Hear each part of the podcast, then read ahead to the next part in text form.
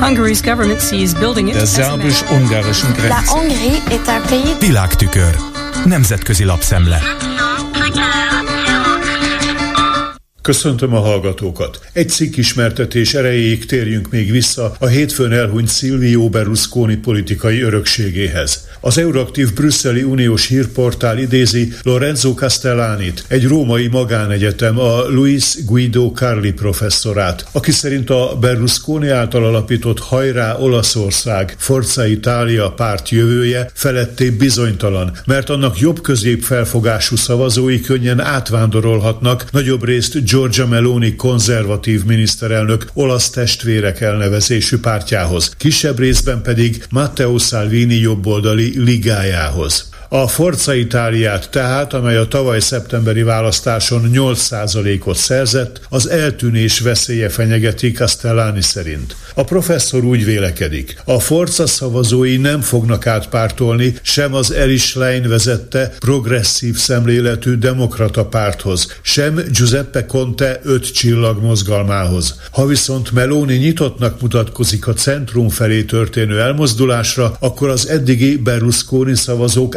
átpártolhatnak hozzá. Castellani ugyanakkor azt is mondja, hogy a Berlusconi által hátrahagyott űr betöltése nem csupán lehetőség Meloni számára, hanem egyenesen kötelesség, ha nem akarja, hogy ezt a terepet helyette a centristák foglalják el. Az Euraktív által megkérdezett egyetemi professzor a jövőre esedékes európai parlamenti választásokkal kapcsolatban azt jósolja. Melónival, aki az EP-ben az úgynevezett konzervatívok és reformerek frakciójának a vezető politikusa, valószínűleg szövetségre fognak lépni a néppártiak, felrobbantva az eddigi néppárti, szociáldemokrata, liberális együttműködési modellt. Az Európai Néppárt elnöke, a bajor Manfred Weber már tett is ilyen irányú puhatolózó lépéseket. A Forza a néppárti frakcióhoz tartozik, és Berlusconi halála így nem csak magát az olasz pártot, hanem az Európai Néppárti pártcsaládot is gyengíti. Castellani szerint Berlusconival a Forza akár 7%-ra is számíthatott volna a 2024-es EP választáson, de így most Antonio Tajani vezetése alatt talán 3%-nál sem remélhet többet.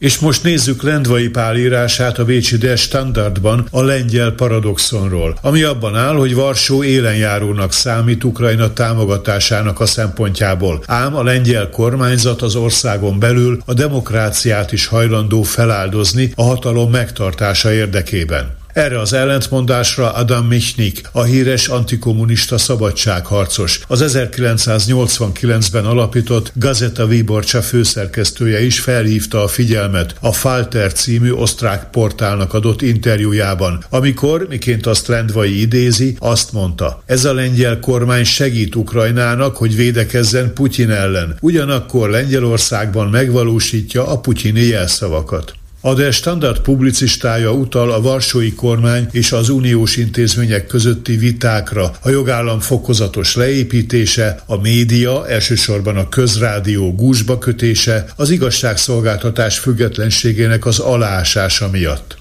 A Brüsszelből és most már Washingtonból is érkező figyelmeztetések ellenére a Varsóban hatalmon levők arroganciája jó részt az őszi parlamenti választásokra tekintettel újból tetőfokára hágott, írja Lendvai, és kifejti, hogy olyan különleges testületet hoztak létre, nagyon széles, közhivataltól való eltiltást is lehetővé tevő jogkörrel felruházva, amely az elmúlt 15 év folyamán a lengyel politikára gyakorolt orosz befolyást lenne hivatott kivizsgálni vizsgálni. Lendvai szerint elsősorban Donald Tusk volt miniszterelnököt, a polgári platform elnevezésű legnagyobb ellenzéki tömörülés vezetőjét akarják diszkreditálni. Az osztráklap kommentátora keserűen jegyzi meg, Emmanuel Macron francia elnök és Olaf Scholz német kancellár hétfő este Párizsban munkavacsorán Ukrajna megsegítéséről tárgyalt. Ugyanakkor mindketten hallgattak a szabadság lengyelországi fenyegetett helyzetéről.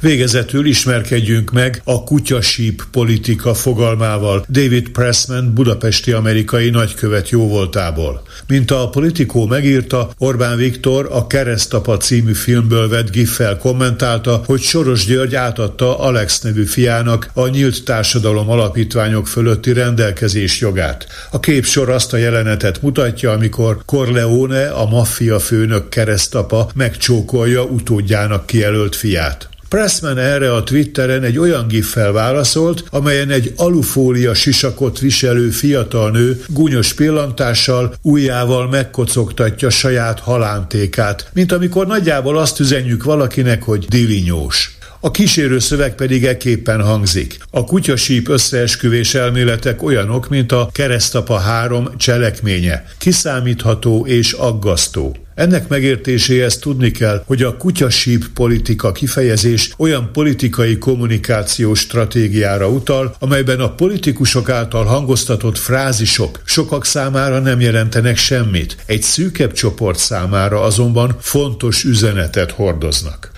A politikó ismertetése kitér arra, hogy nem csak David Pressman reagált Orbán bejegyzésére, hanem Michael Roth, a Német Bundestag külügyi bizottságának szociáldemokrata pártállású elnöke is, aki undorítónak minősítette a magyar miniszterelnök megnyilvánulását, és azt írta, hogy Orbán Európa szégyene. Daniel Freund zöldpárti német európai parlamenti képviselő pedig úgy fogalmazott, csak meg kell nézni ezt a Twitter bejegyzést, és rögtön meg lehet mondani, ki itt a gangster. Ez volt ma a Nemzetközi Média Szemle Kárpáti Jánostól. Köszönöm a figyelmüket. Hungary's government sees building it Der szerbus-ungarischen Grenze. La Hongrie est un pays Nemzetközi lapszemlét hallottak.